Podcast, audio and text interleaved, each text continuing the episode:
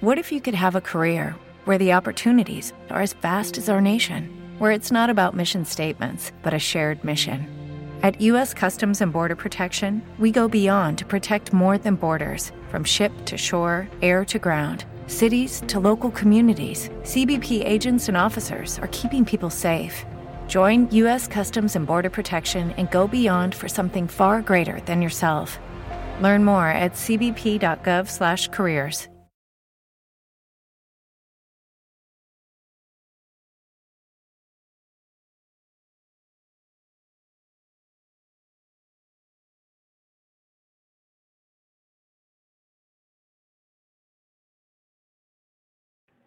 Hello, everyone. We want to take this opportunity to say thank you. As you grow at the Golden Boot, so do our needs, but we cannot do it without you. We ask that you continue to like our posts, share our content, and subscribe to our YouTube, Facebook, and other social media platforms. You may also visit thegoldenboot.com for the latest merch. If you would like to make a financial donation, you can do so through Cash App at money sign golden boot or through PayPal at paypal.me slash golden boot. We look forward to bringing you more laughs, knowledge, and entertainment. And again, thank you for your endless support. Sincerely and respectfully, the Golden Boot team. The views and opinions expressed in the Golden Boot podcast are those of the speaker and do not necessarily reflect the views or positions of the Golden Boot podcast as a whole. Y'all ready to get rolling? Quiet on the set. Mm-hmm.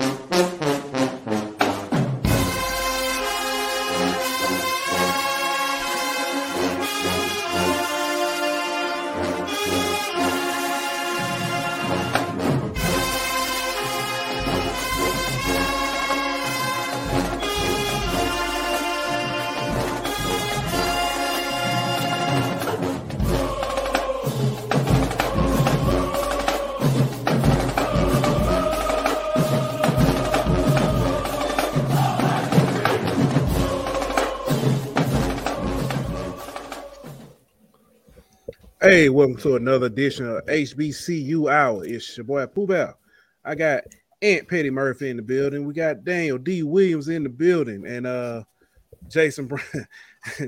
Jason Brumfield said, "Quiet on the set." I gotta be quiet for real because Dylan in his sleep. Uh, I might actually be able to get through a whole show. But uh, uh how y'all doing this evening? Yeah, I know. Right? Good, bro. How y'all doing? Dang, y'all, I can't hear you.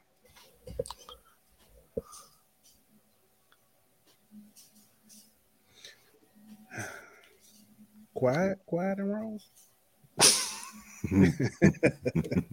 but nah, man. Uh, as we work through these few technical difficulties, uh, first show of the new year. Yeah, 2023. Happy New Year to everybody out there. Um, I tell you what, basketball has been entertaining. I'm missing football, so if we can find some football topics, I'm gonna do one every week. But uh, But I do want to close out. You know, I'm saying we've been trying to close out the season for a minute. Uh, numbers mm-hmm. have come out, official numbers, uh, for the top 11 highest attended HBCU games in 2022. Let's look at the mm-hmm. list. Mm-hmm. Top on the list is the Magic City Classic. Behind that, you got the yeah. behind, behind that you got the Bayou Classic. Make sure uh, you put the caveat that it was uh pouring down rain the whole time for the Bayou Classic. So ain't that indoors? yeah, but you still gotta walk to the. You still gotta walk there. I got you. You're you right. still gotta drive there from Baton Rouge You're if right. you're a Southern fan. Gotcha, gotcha, gotcha. Uh, let me go ahead and put numbers to it too, so we got some context. Uh, Magic City Classic, uh, with an attendance of sixty-seven thousand five hundred thirty-two. The Bayou Classic with an attendance of sixty-two thousand three hundred thirty-seven. Uh, and although I am picking fun, those are you know saying pretty good numbers. Uh, especially for HBCU yeah. games that we you know saying a lot of people complain about. Uh, kind of far and away the top two. Yeah, and then Florida Classic, which is uh FAMU versus Bethune, is fifty five thousand. Uh, the State Fair Classic, uh, Graham Graham versus uh, Prairie View was fifty three nine seventy one. Uh, said, uh, oh, Jackson State home game when they played uh, Southern, um, 53,885. The SWAC championship was 53,754. Uh, Jackson State homecoming was uh, 51,596. Uh, Southern Heritage Classic, uh, Jackson State versus Tennessee State uh, was 51,351. Uh, the Celebration Bowl, uh, Jackson State versus North Carolina Central was 49,670. Uh, 670. The Orange Blossom Classic, uh, Jackson State versus FAMU was 39,907. And the Duke's Mayo Classic, North Carolina A&T versus North Carolina Central, uh, 35,798. I sense a theme. Yeah, yeah. Somebody play that theme music. I don't know what the theme music is now. Somebody said the uh, theme music now is Sweet Caroline. so Oh man, yeah, wrong. somebody play my theme music. Sweet Caroline. Ba, ba, ba. But uh Right. It's some kind of rocket uh Don Denver song or something, you know. Yeah. Uh, uh, so we talking about uh attendance. Interesting. We we we talked about this uh last week or not last week. This was uh right before Christmas when um we had uh Jamie on. We also had uh Zach on, and we talked about somebody make to make the statement, or, or Coach Trei Oliver made the statement that uh there was more people at the or watching the Mhm. Celebration Bowl than any of the FCS playoff games. So, and I know that was a comparison to that. Um, but let me ask this because somebody brought this up. You know, so our good friend Miss Yard Talk actually. Uh, shout out to her. She brought up to say is uh basically uh comparing the Celebration Bowl to uh LSU versus Purdue in the Citrus Bowl. Well, what, is it? The Citrus Yeah, Cheese was Citrus Bowl. Cheese's Citrus Bowl, yeah. Um, so I posed the question: Is it fair to compare to compare FBS bowl game numbers to the Celebration Bowl, or to? I guess that's the one you can. Yeah. I mean, technically the Celebration Bowl is a bowl game. Mhm. You know, like if you do ESPN little bowl challenge, you got to pick Right. the winner of that. So um, I think in a way it is fair considering it's a bowl game. But I think like with most things that you compare, you got to have nuance and context added to it. Um, the Celebration Bowl is a national championship. Whether a lot of people want to recognize it as that or not, you know, the HBCU world recognizes it. And so the people who attend that game are recognizing it as a national championship game. And so that there is a little bit of extra incentive for fans to come out and to attend that game. Um, and plus, you know, those op- opponents are pretty familiar with each other, whether or not they played in the regular season or not. Mhm. You know, those two conferences is sort of a rivalry thing, whereas bowl games are kind of random matchups. And with the Citrus Bowl, we know that a lot of the Purdue players opted out, so there wasn't a lot of incentive for their fans to go watch that game because some of the star players wasn't playing. So I don't think you can just pick one bowl game and say, "Hey, see," you know what I mean? But I think it does give you a context to a certain extent of just how many people go to the Celebration Bowl and Right. just how big the Celebration Bowl is. But I don't think it's a you know a fair apples to apples type of comparison. Completely agree. Um, yeah, uh, looking at it, uh, one thing about it, uh, keeping it things in context, Celebration Bowl is is billed as the HBCU Mhm. national championship. So you're talking about a national championship team, uh, national championship game uh, versus a game where some people call it meaningless, um, depending on how they look at it. Uh, Yeah. Some people say that the game is just, you know, glorified scrimmage, you know, Exhibition game. exhibition game. Mhm. Um, so- and plus, you know, traveling to Orlando this time of year, a lot of people just like, yeah, I can pass on it. That's a, that, that's another thing I was gonna say. You the the Citrus Bowl was played on a Monday after a holiday, whereas the Celebration Bowl was played on a Saturday before the holidays. So you mm-hmm. know, part of that I think. So that's why I said it's not really a, a fair apples to apples comparison. But I understand the point that was trying to be made, which is the Celebration Bowl deserves, you know, the respect it, it needs does. because of the the crowd it brings. Although it didn't, you know, the TV numbers wasn't where we would like to see them, you know, but that's that's because a lot of the mainstream aren't really watching the Celebration Bowl. They're watching some of the other bowls, but the HBCU community goes out in droves to the game. Uh, another thing, well, since another thing, you got um the Celebration Bowl is actually, if I'm not mistaken, it's kind of in, in not not in. It's in pretty close proximity to both schools. You can drive there from but no matter what school is Yeah. attending. The versus the LSU Purdue game, you know, Yeah. Purdue's coming from Indiana. You know, Mhm. I mean, people LSU fans technically. I mean, it's a drivable game, but most of them flew Yeah. down or whatever. So yeah, it's just. And and then you know, it's it's if you want to go for the experience, yeah, it's cool. But yeah, but I, again, I will say all that to say this, as you you already stated, it's something that you know Celebration Bowl deserves its flowers. Mhm. Definitely needs to be, um, you know, watched more. I guess you could say Yeah, but but you know it's it's it need to be pushed more. Also, yeah I mean, more, as yeah, a, that's what I as the networks, whenever you know you're gonna have sixty thousand people in the you know in the stadium, that should be billed as one of your top games. hey, hey with it being like they said the the HBCU national Mhm. championship uh let me get that Skyview cam let's get a command center with some of the uh, yeah, uh, yeah, uh, for other- real. you know what I'm saying other SWAC coaches and stuff that'd be dope Ooh, you know, that'll be dope, bro. that'd be dope so That'll be um, dope. Yeah I mean, even even if you want to just do it like this, bring in Herm Edwards, you know what I mean? Bring in Ryan Clark, Booger McFarland, or you know what I mean, or some of them guys, and let them be the ones in the in the command center. bring in Stephen A he he seemed no. Nah, nah, we good on that. oh man uh what's good this old vet said happy new year what's good What's good, man? Happy New Year. our good friend Chuck in the building, and then uh, also Mr. Joshua Johnson. What's, What's good, up, fellas? Appreciate, Appreciate y'all. y'all. in, yeah. man. All right. Uh, another question. Next question. Three things we can take away from this football season. Mm. Mm. I got three. I get. I get. I got three words. I can. I can Okay. say Who ain't sweat? that, that too. I guess. Yeah. That too. Uh, any given Saturday.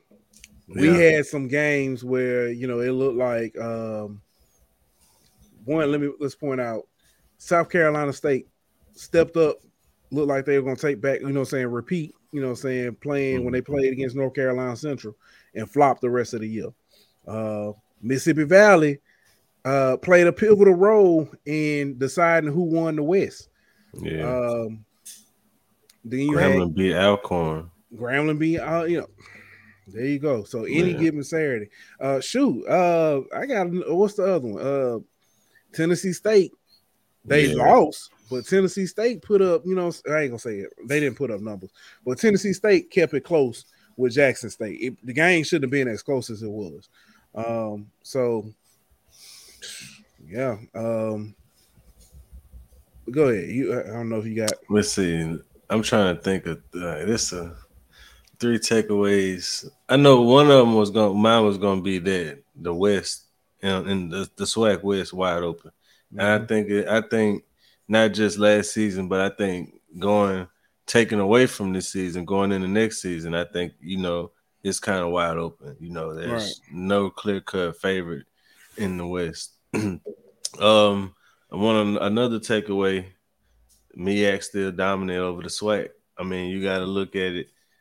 Another celebration bowl victory whenever they was highly under, you know, they weren't highly favored. I mean, Jack State was highly favored, big underdogs Mm-hmm. for the MEAC, and they still was able to come in and kind of control that game for the most part. Yeah. And then I think the last takeaway I would, would be, you know, the the emergence of some of the the coaching turnover. You know what I mean? Like how did the you know like we've seen first year Hue Jackson, and it it wasn't what a lot of Grambling fans thought it would be, but you've kind of seen where he's trying to go with the program, and we know you see Eddie Robinson what he was able to do, and some. So I kind of from what they were able to do in their first year, where will we see Ed Reed? Where will we see Coach mm-hmm. Hampton? You know what I mean? Where will we see, see the, these next wave of first year coaches? How will they be able to kind of translate the success that some of the other first year coaches had into yeah. their tenures? Yeah. Um, now, what can we look forward to in the spring? So I'm gonna tell you, I'm gonna go ahead and tell you, quarterback play quarterback play, quarterback play. Yeah. Uh, a lot of teams went out this off season. Uh, well, in the earlier signing day and stuff, uh, pull some big quarterbacks or some big time quarterbacks, uh, some guys who have been able to light it up on, on different levels. Um, I'm looking forward. I'm looking forward to seeing how improved or how competitive the uh, SWAC is next year uh, with all this uh, increased quarterback play. Yeah, that that was was gonna be mine, but since you went there, I kind of repeat kind of what I just said in a sense. And these first year coaches, um, and not just that, how would Dooley and some of the, you know, the second year coaches, how would they, how will they build on what they were able to do in the first year? Can they keep that momentum going in a sense, especially Eddie Robinson and Dooley, who had such successful first years at right. you know, their new places, and then um, the other one, you know how will Hampton, how will Avery, how will they be able to do it? TC Taylor, how will he be able to keep the Deion train rolling, or the you know the Jackson State train rolling from what Deion was able to to pass over to him? So mm-hmm. I think that to me is a big storyline because you got a lot of turnover. You know, you got Mississippi Valley with a new coach. You know, you got a lot of turnover. So how uh, how will these new coaches and second year coaches do? Who fills the void? does does FAMU step up now and, mm-hmm. and challenge and, and actually Alabama take over State. that? Yeah, you know, so yeah, Alabama State do they do they step up and take over? You know, the East now that you know, or will Jackson State hold on and say, hey, you know, I'm saying we ain't done yet.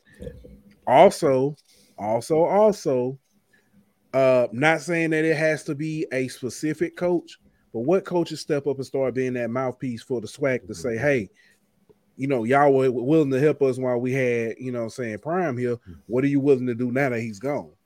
And not not just for the East and the SWAC though, but you know, Jack State didn't lose the SWAC game in the last two years. That's true. So who who can emerge and kind of take over as the SWAC champion? And you know, because we've seen we've seen Jackson State have their run, we've seen Alcorn have their run, we've seen Grambling. You know what I mean? Like, who's that next team? Mm-hmm. Will it still be Jackson State? Will they keep their run going, or will somebody else step up and you know, to kind of take their place on the mantle as a top dog in the SWAC? I got another one for you. Uh, because we've been talking all SWAC. Does uh North Carolina Central continue their reign? Yeah. Those those three losses that they had, mm-hmm. that change? And do they go on a run and now they only have two losses? Or yeah. or do they make a run and, and and beat other out of conference, you know what I'm saying? Out of conference uh play. And Morgan State, they look like they up on the on the rise too. So you know, are they able to kind of right the ship? Because last year they was up and down. You know, we, right. we know they're talented. You know, can they can they put it all together for a season and play to their full potential?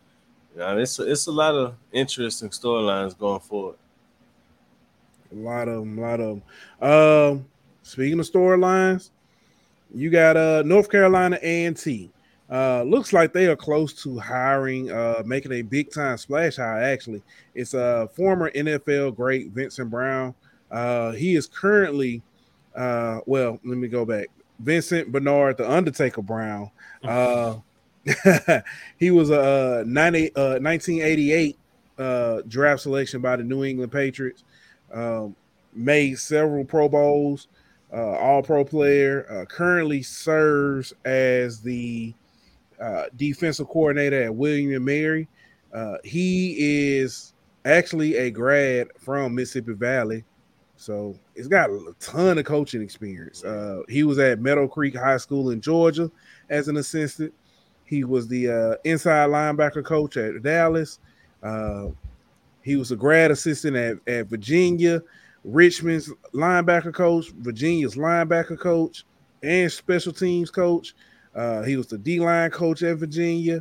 Uh, he was the co DC slash linebacker coach at Connecticut, co DC slash defensive line coach at Connecticut, uh, assistant head coach, defensive coordinator, linebacker coach at Howard, and now currently his his current role, uh, assistant head coach, DC, and linebacker coach at Williams Mary. So yeah, he's got a ton of coaching experience.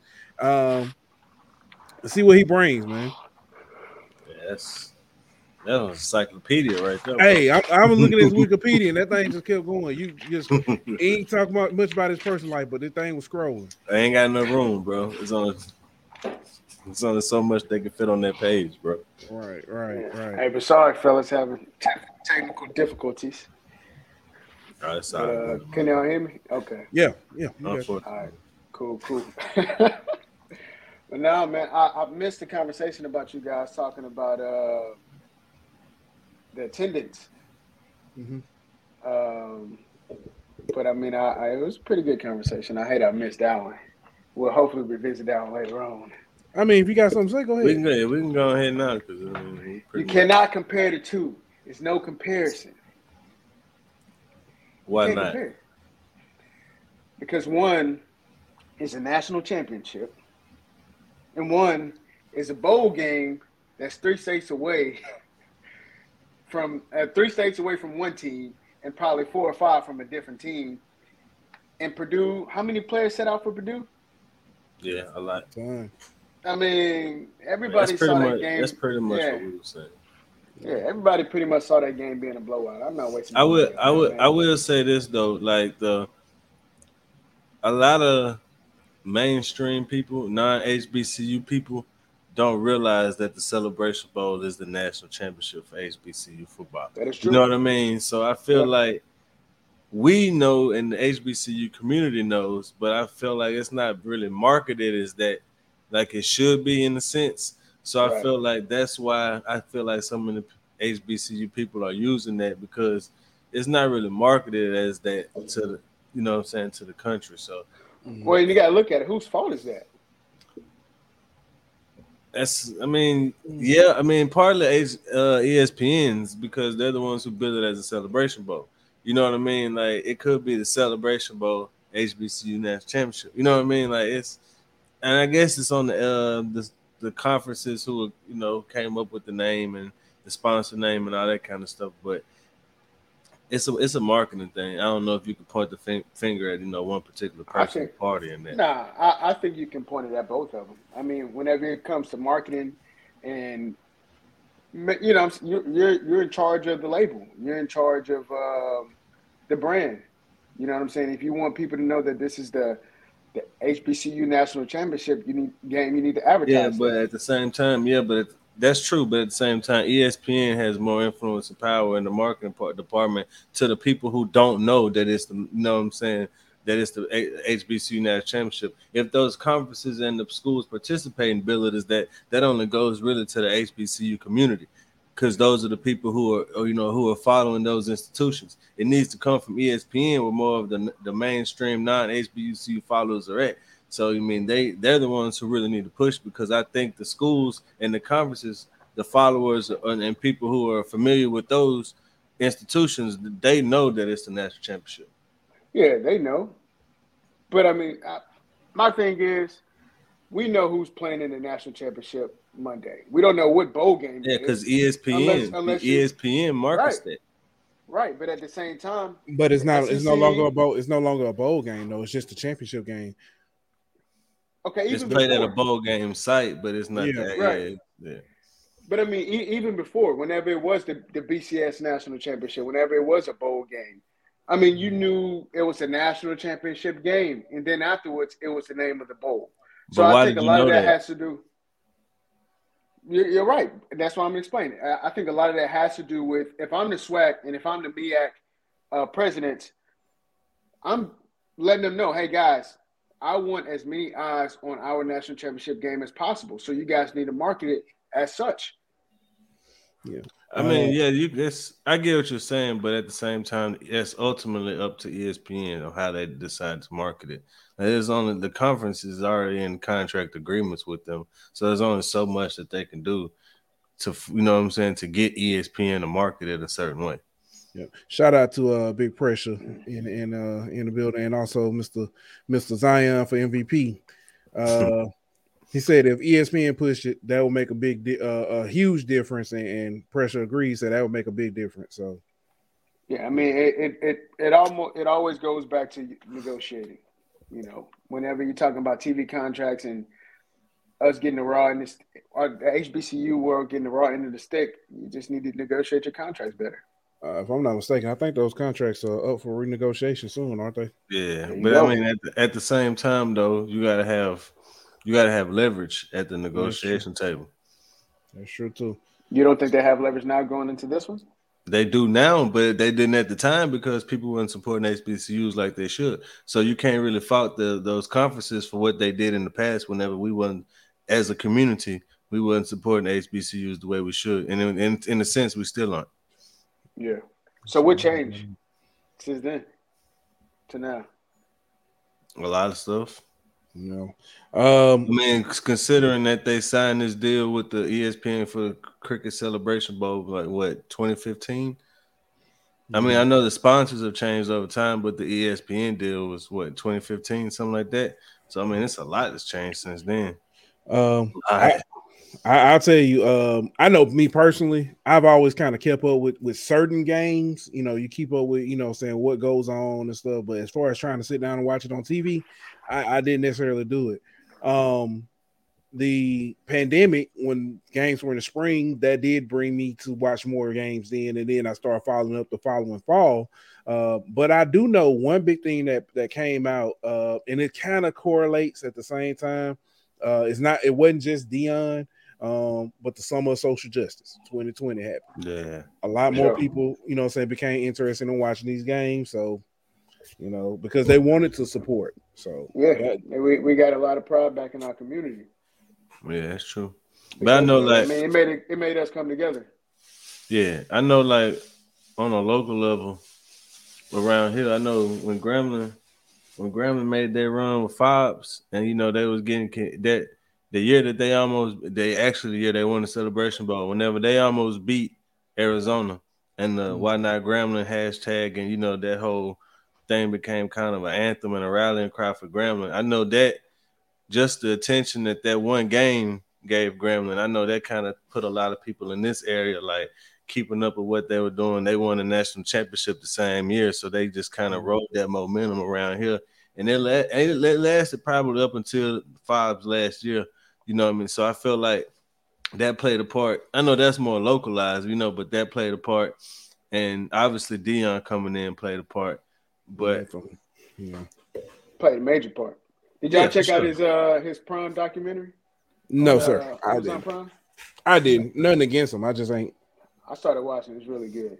You either gonna oh. you either gonna love him even more, or you're gonna hate him even more. You good? I like it. Um, I don't know if he gonna get his own documentary, but Ed Reed. Um, nah, Ed Reed, uh, Bethune Cookman's uh, new head coach. Um, I guess w- what should we expect from him in, in year one? I, I know. Go ahead. Yeah. I'm gonna say don't expect a lot. He came in uh late. He got behind the eight ball. Uh, he's not going to be able to bring in the players that that everybody thinks he's not. It's not just a, a quick plug and fix. Um, it's just like Deion's first year in that spring. Uh, they were the team's attitude was different. They were competitive, but they just didn't have the uh, Jimmys and Joes to to get things done like they they should. Um, you would. I, I, look forward to seeing, uh, like I said, the attitude change, seeing a philosophy change amongst the players. Uh, and then I, you know, saying probably year two, year three, that's when they'll probably start, you know, saying uh, showcasing, you know, saying exactly everything he's influenced. Yeah. Yeah, I think for me, yeah, I think you should give him at least two years. Kind of like what you said. I don't think he's going to have. It's going to happen as fast as it happened for Deion, mm-hmm. uh, just because of you know who Deion is. I mean, Ed Reed, of course, he has a very similar pedigree, but I think it's going to take him a little bit more time to get everything kind of up and running, um, and for him to kind of change the mindset of that program. And like you said before, get the players he he want in. Uh, I do think he will be successful, just because everywhere he's been, he's won. You know, he, he's won when he was in college. Uh, he won whenever he was in the NFL. And my philosophy is win is win. So, you know, if he can build a winning culture there, I think he'll be fine. I think it's gonna take some time, but I think he'll be good. That's interesting. But um yeah, I think I think the first thing you'll see is like kind of like what you said about Jackson State is that like the attitude culture type change. You know mm-hmm. what I mean? I think you'll see those players play playing a lot harder, you know, playing a lot more disciplined. You know what I'm saying? Like I think you'll start seeing playing a lot more fundamentally sound, kind of attention to detail type things. If you listen to Ed Reed, you know that that's one thing he'll always preach, like from picking up the trash in the locker room behind yourself to you know what I mean the way that you tie your shoes and you know what I'm saying stuff like that. It's gonna be attention to detail from the top to bottom, Little and that's gonna yep. carry over. It's gonna carry over onto the field. Um, as far as talent wise, I don't think they'll be too much more different than what we saw from Bethune this year. Obviously, they're losing Kamari Averett and some of the uh some other guys, but I think I think they'll be competitive just because, like I said, the, the attitude and the culture that he'll establish will, will, will be that you know it's gonna be a it's gonna be a barroom fight the whole four quarters. You know, you're gonna have to come earn this victory against them. I think I think also too, if you look at it, okay, so you got a late start. I think the only way that he could possibly rebound to get quality players and possibly depth is I think he has to be a little bit more louder. You know what I'm saying? I, I, think he has to be on the social media scene a little bit more, kind of put himself out there. Not saying that he hasn't. Honestly, I haven't seen it. I disagree. But I think you do. I disagree. Okay. I feel like I feel like you stay true to yourself. Um, I feel like you do you do what got you the job, bro. Like at the you know, you what's gonna attract people to you is you. You know, if you go out there and you start trying to be out on social media more when you know that's not the thing that you normally do, that's gonna like that's gonna come off as fake. And nobody knows fake more than a 17 to 19 year old kid, bro. You know what I mean? Like nobody can nobody can smell BS faster than than kids that age. So be true to yourself, and you it, the talent will come to you, bro. I don't I don't think that's I don't think that's accurate. I just don't honestly. I, I don't I don't think I don't. I mean, because I mean, each his own, but I mean, people. I mean, what, that's the thing, bro. People to prom. As soon as he got the job, kids were sending stuff to him, bro. Yeah, he don't like you don't. It's same. It's the same thing that happened with Ed Reed. As soon as Ed Reed got the job, kids was on Twitter talking about Ed Reed, come get me. You know what I'm saying? Stuff like that. He doesn't have to go broadcast it. Let me ask you. Let me ask you this: Is that smoke still going on right now? Is it carrying over? Yeah, it can happen for 24 hours, but is that? But that's the thing. It, it, how you know he's not already? Season? How do you know he's not talking to those kids who already done that? Like that, that's you, you don't know that, more? bro. Is he building more? I do. I mean, you can go look on social media and see. See what? You know what his recruiting class looks like? Is he building more? Building more what? Building more building what? momentum. Is he getting himself out there? Is he letting people? He has to build a staff, bro. He has to build right. a staff. Okay. All right. Like there's more important things. Win, it's yeah, more important no, things to being on Twitter. Yes, there the is. Most, you have to have a staff. Thing is, the most important thing is building your football roster and building a staff. He can do both. You have to have you a staff to build a roster. So he doesn't have a full football staff yet. He doesn't have an offensive coordinator. The man just got hired two weeks ago, bro. So you don't think this been in motion? No, because there's a hire. Because remember we was talking about the hiring job freeze. To ten people, bro. So let me ask you this: They offered him the job day one, and he signed the contract day one, as soon as he was offered the job. I'm just asking. Normally, it takes some time. Is okay. I, I, get I get what you're saying, but still at the same time, you still got y'all, say, y'all, y'all acting like he just he he was hired on this day, and then they they say, "Hey, do you want the job?" Yeah, I want the job. How long did it? How that, long that did it take? Time. How long did it? How long did it take Deion to build his staff in Colorado? It took him a couple weeks. He's still and, and okay, it took him a couple weeks, and he was already coaching and had a current staff that he could have took people from. He didn't have to interview those people already. It's a lot different. You and Ed Reed has he didn't, been on. Didn't Ed, hold on. A lot of those yes, he did. Player, high school staff people from. No, he did. I'm talking about at Jackson from Jackson State to Colorado. How long did it take him to build his staff? Yeah, that's that's that's. It didn't take him. No, it's not. Yes, it. What? Yes, it, it didn't take yes, him long to build his staff. It took him two weeks. And how long has Ed Reed had the job? He's been in the job for two weeks. Okay, but Deion had a staff where he could pick from. Ed Reed didn't have that luxury. Ed Reed isn't coaching. He can't say, I'm gonna take this dude, I'm gonna take this dude, I'm gonna take this dude. I only need five positions. I gotta go fill at Colorado. Ed Reed has to build a completely new staff from scratch. I, I, I completely understand that, Ant. but at the same time, it's a prerequisite. It's a prerequisite before you go into a job. You you no, got people that you okay. You you right. think Daniel, Daniel, you looking at it from a PWI standpoint. You looking at it from like this is this is uh LSU or something like that. It's they it's not the same resources and stuff. You got it, bro. bro. The coaching community is still about the name. You got it, bro. All right. TC ain't hired an offensive coordinator yet. I guess he should already had that, huh? Hey, that's on TC. He knew he was getting a job. No, he didn't. no, he did. He did not know he was getting a job. so y'all don't think TC had no doubt that he was getting a job? Okay, nah, I'm pretty I sure think that, that I think that he had an inkling that hey, I may get this job. I mean, he should. I'm sure he knew there was a good chance, but yeah, he wasn't he, guaranteed that job. Yeah, because they it is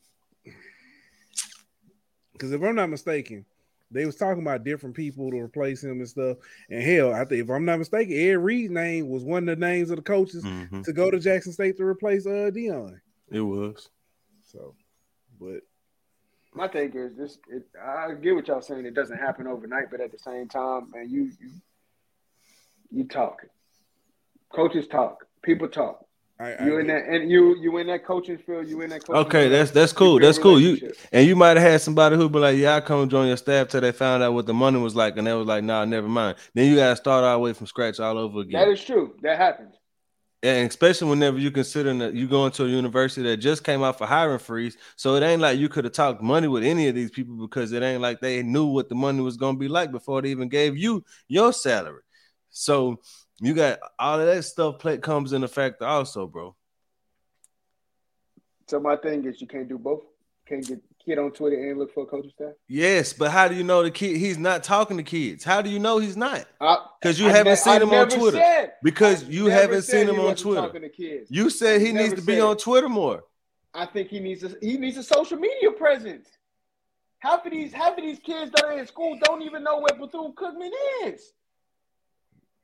They don't know who it is. They don't know. So does he need is. a staff or a social media presence first? You could do both. Ask, answer my question. Does he need a staff or a social media presence first? He needs a staff, but you can also okay. Then that's what his that's what his first program. priority should be, bro. That's what his first priority. Seconds. No, it takes more than 15 seconds to build a social media presence. Uh, I, I, am gonna say this. Uh, Deion didn't even run his own social media. Exactly. Exactly. He had a staff. Mm, imagine that. Imagine that. Um, Gramblings, Maurice Washington, uh, enter his name into the draft. Uh, I think this was kind of a little bit of a shocker. Definitely was a shocker. Um, Definitely. Um, he had a great season. If I'm not, well, a pretty good season. He, had, he didn't have much production. So he was, if I'm not mistaken, he was the best running back they had. Clearly, One of the best easily, in the SWAC. Easily was. I mean, he was injured a lot of the time, and he didn't have a lot of 79 yards. How many carries did he have? Answer, answer the question. How many carries did he have? I mean, have? we can look it up. Let's look at. I'm just saying because you want to bring up yards like yeah, you want to bring up yards like that's the end all be all. How many carries did he have? Because there was plenty of games, and we talked about on the show how they didn't give him the ball enough. Production coming from an HBCU. How many yards per? How many yards per carry did he have? Let's look it up. Give me a second. I mean, you're the one who said he didn't have production. You should have said that before you I did. I said he had 579 yards for the season. Okay, but th- that doesn't mean he wasn't productive. How many games was he at? You tell me. You the one looking it up.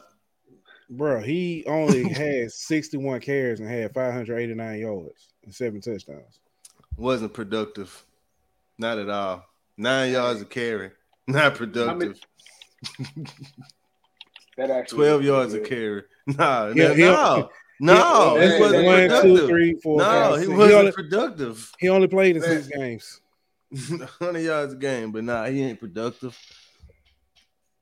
12 yards a carry, 10 yards a carry. He ain't productive. Ten yards per carry. That's pretty good. Nah, he ain't productive That's though. pretty good. Yeah, uh, I yeah. mean, if you're looking at the stats and not paying attention, That's to, why that's the problem. You just looked at the stats. hey, That's the problem. James Houston, uh, former former um, former Jackson State uh, rookie in the NFL with the Detroit Lions. James Houston uh, set an NFL record for six games in six games of uh, seven point five sacks. Three were in one game. That dude been eating, bro. And if I'm not mistaken, hey, what first game was what? Uh, yeah, was it Thanksgiving Thanksgiving? Yeah, I think so. Yeah, that that's what I was gonna say. Imagine if he, imagine if he would have been playing the whole season. him and um, what's what's Aiden Aidan Hutchinson.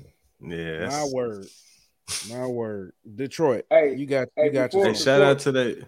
Shout out to their GM. You know they got a former uh HB, well they got an HBCU alum as their GM, so he made sure to to find that diamond in the rough and it's paying off. I, I. Didn't see this. I'm gonna have to get back to the chat, but Jason Brumfield said every coach not gonna beat Deion with social media. Some coaches just want to coach, so that's true. Yeah, Uh, that's true. crazy. And Jason then- crazy man. Said being on social media could be a detriment to what he's trying to build because you don't want to seem like you're uh, desperate when you haven't uh, done that before. That's what I'm But saying. You never- gotta but stay, he's also you gotta stay true to yourself though. But he never got every but he's never had a social media presence. He's never been one to be big on social media. So all of a sudden he gets a coaching gig and hey, I'm on social media every day. People could tell that's fake, man. How do you know that though? If you've never seen him on it, what if he gets on and he's a natural? But but also let me say this: you, we was talking about Maurice Washington, right? I said production. The production hasn't been there. I wasn't lying. 2002, 2022, 61 carries, right? 589 yards. 2019, 50 carries for 298 yards. 2018, 77 carries for 455 yards. No, the production has not been there. so he averaged nine point seven yards per carry, six Guys, yards he hasn't played a full season points. since he's been in college football. So he's been hurt, but that doesn't mean he hasn't been productive. Okay. Right, So has he not been productive when he's been healthy? When he's been given the chances, has he not? At Grambling this year, he was he he could have had hundred carries this year. at Grambling, there was games where he got ten carries. He could have had twenty. he hasn't even hit over 200 carries in his college football career. And Okay, what does that mean? all right. What has he done when he's got the ball? there. Production is, That, not is there, that bro. production or is that usage? He doesn't have a high usage, he doesn't have a lot of volume, but he has production because when he gets the ball, he gets six plus yards a carry.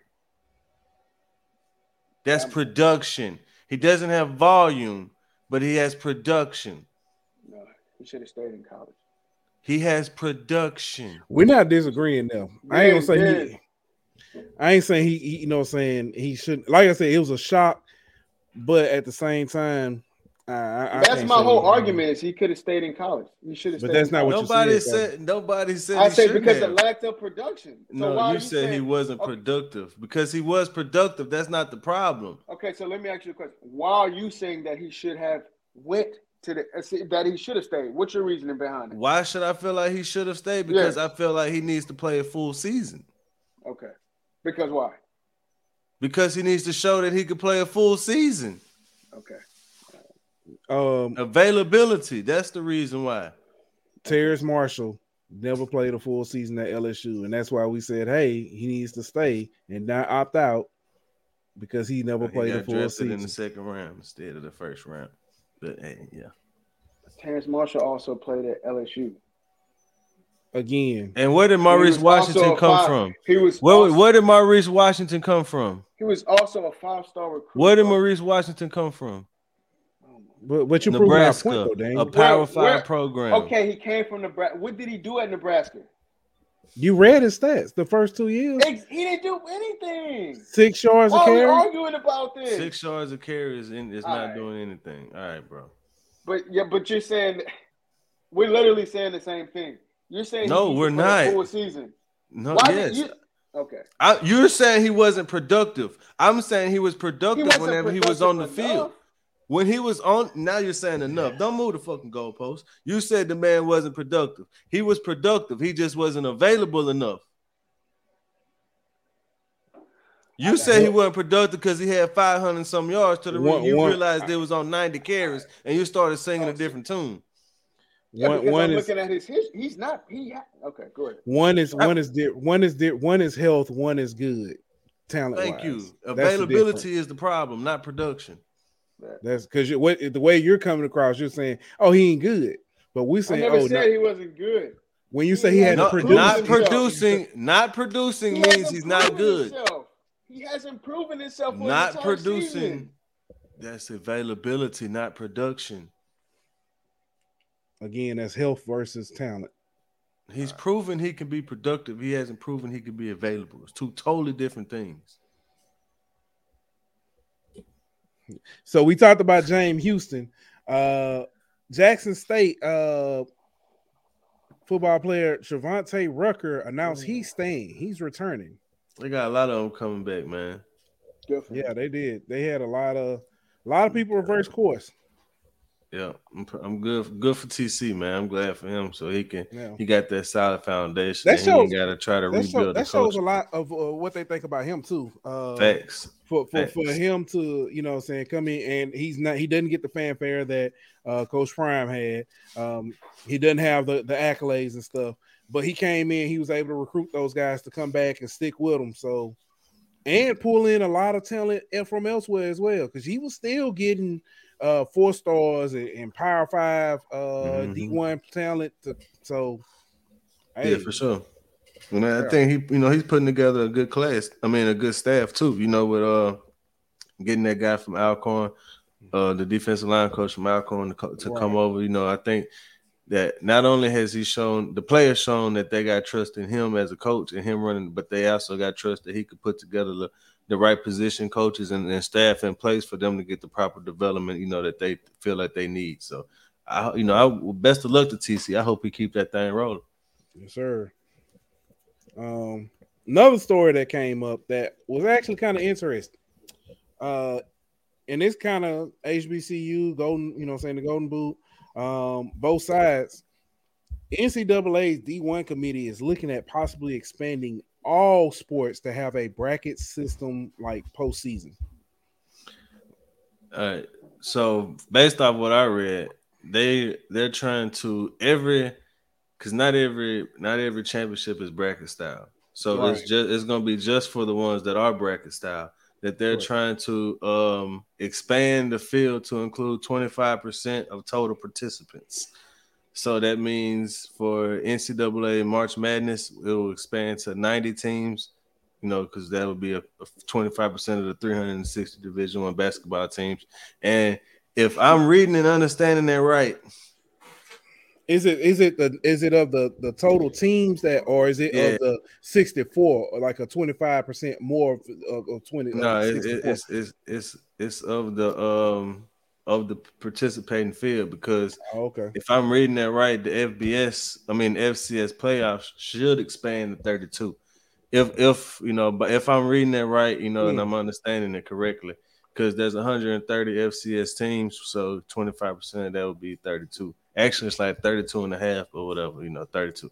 So I mean, that could be good for like a school like FAMU this year who got Right. you know got look on outside looking in.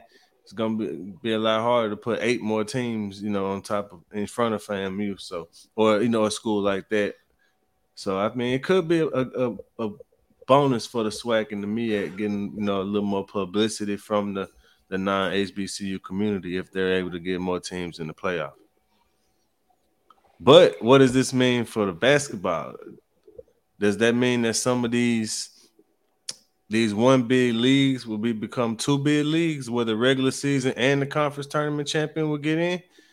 So could we start seeing two SWAC, two MEACs? You know what I mean? That would be that would be good for those smaller conferences because you got teams who who have one loss in conference play get beat on the buzzer beat in the conference tournament and don't make the NCAA tournament, even though they were the best team in the conference. Is, is this only is this only on the F, FCS level or is this on the FCS yeah, level? Uh, see, that's that's the question that I was talking to uh, our boy Renard from Down South Football about. Because do you consider the FBS championship uh, bracket style? You know, because I would, I would, because yeah, it's, it's, a twelve team playoff. You know yeah, what I mean? The, uh, uh, God, especially March Madness, yes. Um, baseball, football? yes. Football is going playoff. But and and that seems like to be going in line with what they were instead of because we were everybody most people said six or eight, they said twelve. So that seems to be in line, fall in line with this new rule. Yeah, but the only problem with that is twelve would be like not even 25% of all the power five schools. Yeah. You know what I mean? So when you consider Power Five and G five, but, but, you're but like 119. Big difference. The big difference is um, football does not fall under NCAA as far as the championship, though. So yeah, that's where the difference yeah, is. exactly. That's why I was trying to figure out does that, you know, because technically the NCAA doesn't crown the FBS champion. You know, it never has, never will, in my opinion. Uh, it was the AP for the longest, then the BCS, now the college football playoff. So NCAA, that's a good point, Pooh. They don't really govern that. Mm-hmm. So I don't know. But because it'll be interesting if you're talking about having, you know, 40 teams or 32 teams in a in a FBS playoff. That is could you imagine get interesting. Semi-final in the Bahama Bowl. Yeah, that'd be no, no, no you talking about the the What's the, before uh, the quarterfinal? The, you got the the nickel finals. Yeah, you got the uh, first round at the uh, Duke's Mayo Classic. Yeah, Independence got, Bowl. Got Mayo all on his head with the, with the big old hat. Yeah, could you see the?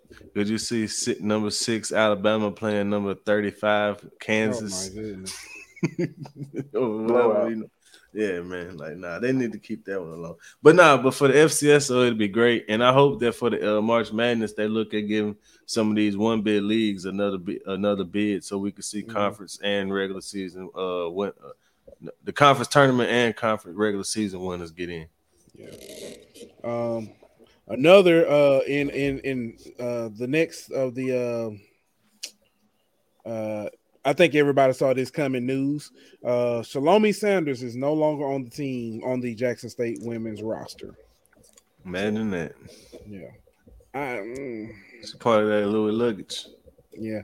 I mean, she could have finished out. Well, I understand. She, you know, he probably was just like new semester. Nah, I, I, the way I look at it, she probably he probably didn't want her to stay because she was getting uh she probably get harassed. Not necessarily, but you know, think so? I think some people I might, think that's might really got nothing not necessarily harassed, to, but you know, what I'm saying. But I think some people might, you know, say mess with them, you know, say something. I mean, I think that's, that's gonna. I think. I think that's gonna. That's if gonna, she go play for Colorado, it's gonna. That's happen gonna happen. Yeah, I was just about to say yeah. you can't, you can't, you can't take her from Jack State for that. I think it's yeah. just more so he was taking all his luggage with him, like you said. Yeah. I mean, even just watching the documentary last night, he just said how close he is to his kids. So I mean, that could be just some way he just want to have all his kids in one place. She was you number five in his power ranking too. She's trying to move up the list, so she getting yeah. closer to it. oh man, but um, basketball. Finally, we hear the basketball. About time, man. Uh, the SWAC been on the road this year. Yeah, SWAC has been on the road. Um, out of conference play they play uh the SWAC has a deal with the the Pac 12, and so they play some games with those teams. Maybe and, not no um, more. yeah, I know, right? They were getting uh, a lot of ups, a lot of upsets on that side. Uh, but that has seemed to have ro- has rolled over into uh conference play because uh, it's been some very close games. Southern and TSU, Texas Southern. Let's look.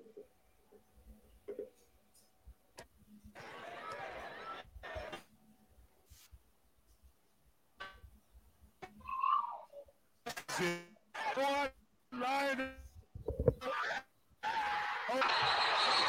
it me is it buffering? Yeah, I can't see that. Yeah, you might have to Yeah. start it all over.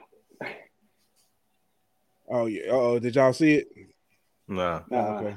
Because I know it was look like it was buffering on my end too. Uh, y'all couldn't see it. No. Uh oh, can't. Okay, let's try it again. Uh, let's try one last time.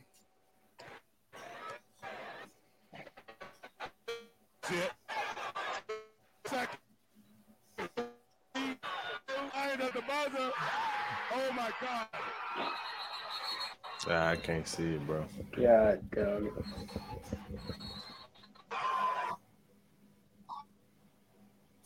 You couldn't see it. Nah, I couldn't. You still couldn't see it. Mm-mm. No, I couldn't see Oh, it. okay. Well, listen, we'll we'll. All right. Well, go Go look it up. YouTube. You know what I'm saying? It's on it's, it's on Twitter. Yeah, Southern uh uh Texas Southern basically came down to um it was it was six seconds left on the clock. Uh TSU was shooting a free throw. They were up 76 to 74. Missed the free throw. Uh, Southern gets the rebound, drives the court, shoots a three to hit, and hits a three with 0.5 seconds left on the clock, um, and eventually went on to win that game. Uh, but that's just a small sample of how close these games have been. Um, let's see if I can pull up. Boom. This is this is that game, the Texas Southern Southern game, uh 77-76. Uh then you had Jackson State Alcorn 66 to 67. And then you had Grambling Prairie View 61 to 60. So, and that was just this weekend. so Yeah. it's been oh, and most of these games are on HBCU Go. You can find HBCU Go on uh Apple. I'm sorry, not Apple. Uh on Roku, Fire Stick. Uh, it may be on Apple. I'm not sure. Apple TV. But yeah. But yeah, if you can't download HBCU Go, catch some of these games. But yeah, these games have been very competitive, very good. Yeah. So, um, speaking of basketball, staying in the basketball realm, Howard, um, they want to organize around Black mental health. I'm sorry, Black maternal health as uh, as its social justice project for this season. So that's kudos to them, man. It- you know that's real big. Yeah. Can y'all hear me? I- I- yeah, I can hear you. Honestly, I like it, man. Um, just the fact of them, you know, doing something that they don't have to do it, you know, and them taking a, a change and making a decision as a team to go out and support something for their cause. Whether you believe in it or not, I still think it's it's admirable. Yeah, I think it's it's kind of forward thinking too. You know what I mean? Right. That's not a subject that a lot of people would, you know, take time and, really consider putting some focus in, in and, and bringing awareness to. So kudos to them for that. Not only for you know for for deciding to have you know a project that they wanted to do all do together, but for what they decided to do as their project. I think they Yeah. all deserve you know some flowers and kudos for that. Yeah, I do want to say that the uh, if I'm I, I do know that black women have the highest uh mortality rate when it comes to uh giving birth. Um so that Facts. is that is that is a major project, you know, to take on and stuff. Uh especially with Howard being the medical school that it is. So Right. you know, And then I mean, if, if you if you haven't heard, I mean, I've I've I've heard situations where, you know, people are not given uh, epidurals, you know, Yeah. and it's very painful. so you know, a lot of people Uh, think that, yeah, But yeah. I had a, it's uh, a friend of mine. A friend of mine. He lost his child's mother in uh Mm, in childbirth. So yeah, it's kind of near and dear subject to me. You know. So yeah. um, kudos to them. Shout out to Howard Medical School. for Man. sure. I like that shirt too. Appreciate you. All right. Um, in North Carolina A&T freshman Duncan Powell was named the CAA Rookie of the Week. Um, hey, first off, you. Hey, that kid was putting up some numbers. Oh, that too. Have y'all seen him? No, why? he got a, he got we call it a dope man, Alabama. He got the uh where he shaved. It's like the you know what I'm saying. Oh, the Are you talking Texas the shade. Texas fade? Yeah. Yeah, Yeah, the Texas shade. shade. Yeah. Yeah. He got that. He got tattoos all over. Yeah, I was like, I was kind of looking. I was like, nah, that ain't him. He got a mullet. And so, so, but yeah, man, kudos to him. Man, dude, putting up some numbers though. Uh, we talked about uh, the competitiveness and stuff of um, uh, the basketball season this year. Um, actually, we can skip over because I, I already said about the out of conference schedule, how it helped them and stuff. Um, yeah, so we can move on from that. Uh, congratulations to Camise Patterson of uh, FAMU. Uh, she is the new softball coach. Uh, if I'm not mistaken, she was also once a player there as well. She was uh, back back in the day. Uh, she was on the team that won uh, a MEAC title with uh, FAMU, and also when they switched over to the SWAC, uh, she was there for a tournament run. So congratulations to her. Um, another congratulations. So last last year, uh, Fisk University became the first HBCU with a gymnastics team. Mhm. Now Morgan State is the first D1 HBCU to offer gym. Well, it's, it's called uh, acrobatics and something, but it's basically a, a gymnastics team. Um, but congratulations to them for Morgan State being the first one. Sam, hey, LSU, watch out. You know, Yeah, uh, on this while we was talking about FAMU, they also just um, uh, announced some some hirings in the athletic department. Uh, Michael Smith, I think he was already on staff, but he'll be the assistant VP um, for athletic administrations. Uh, Markel Broussard, executive executive assistant to the VP, and Brittany Johnson, senior uh, associate AD for compliance. So shout out to uh, and congratulations to those people for being you know in their positions at FAMU athletics and and coach, I mean, Coach Tiff, um, Tiffani-Dawn Sykes, the uh, FAMU athletic director, Yeah. making some some good hirings. It seems to be so in her in her short she very very well connected too. Uh, I, I meant to talk about this when um after celebration bowl, she showed like when uh Coach Oliver won when he when he was at Grambling.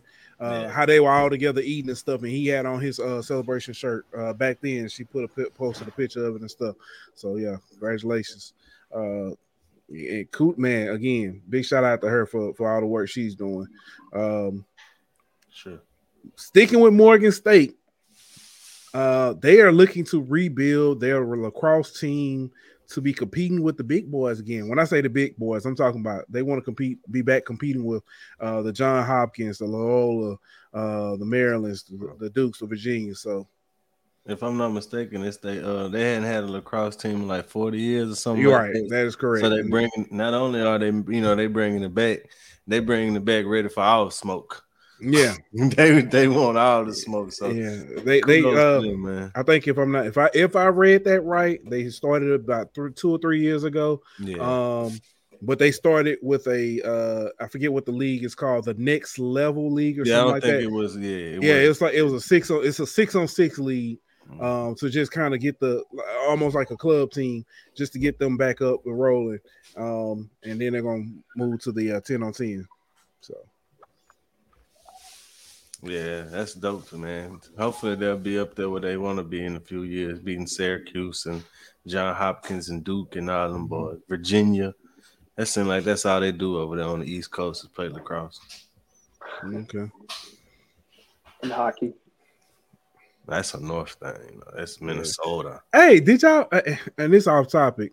Did y'all know Alabama got a uh, hockey team? They call them the Frozen Tide. Mm-mm. Crazy. I don't know if you serious or not, bro. I, I'm dead. I'm dead serious. They beat Michigan like a couple years ago. They they That's- literally. That's pretty interesting. I don't. Yeah. Interesting. Yeah, but uh, fellas, y'all got anything else? Where we uh get up out of here? First one, first one back for the 2023. Nah, man, that's all I got, bro. You want to say something? I told you we weren't gonna make it a whole show. What you want to say? You gonna come tell them about your YouTube channel? Hey, by the way, Dylan started his YouTube channel. Well, Y'all gotta subscribe to us before y'all subscribe to Dylan, though. yeah. Hey, they could do both. They could do both. Yeah, but like subscribe to us first. Yeah, you know. No, subscribe. You gotta do one first. Can't subscribe both at the same time. put your clothes on first. Okay. Okay. True. What you want to say? Like and share, people. Can you, we trying to go today, Junior? Happy New Year, everybody! It's 2023. Thank you. Um, bro, appreciate, appreciate that. All right. You know his man. He do. you got anything else? That's all you got for today. That's all you got. All right. A joke. No, no. We, we all right. All right. No. Uh. Uh. Uh. Uh. Uh. All right. no. all right. Everybody, we are out. We'll be back next. Well, we'll be back tomorrow with uh the Golden Boot with LSU, uh, and going around the the NCAA, and we'll be back Sunday again with the Golden Boot. But we'll be back next Wednesday. Um, I don't know. Y'all got anything else? That's it. That's all I got, bro. All right, like that. We out. Who is swipe? If ain't swipe, who is swipe? If ain't swipe, who is swipe? if I ain't swipe. Swipe. Who is swipe? Baby, who is swipe? Who is? Who is swipe? Oh, who, who, who? Breathe. I wake up motivated. I wake up motivated. What if you could have a career where the opportunities are as vast as our nation, where it's not about mission statements, but a shared mission? At U.S. Customs and Border Protection, we go beyond to protect more than borders from ship to shore, air to ground, cities to local communities. CBP agents and officers are keeping people safe. Join U.S. Customs and Border Protection and go beyond for something far greater than yourself. Learn more at cbp.gov/careers.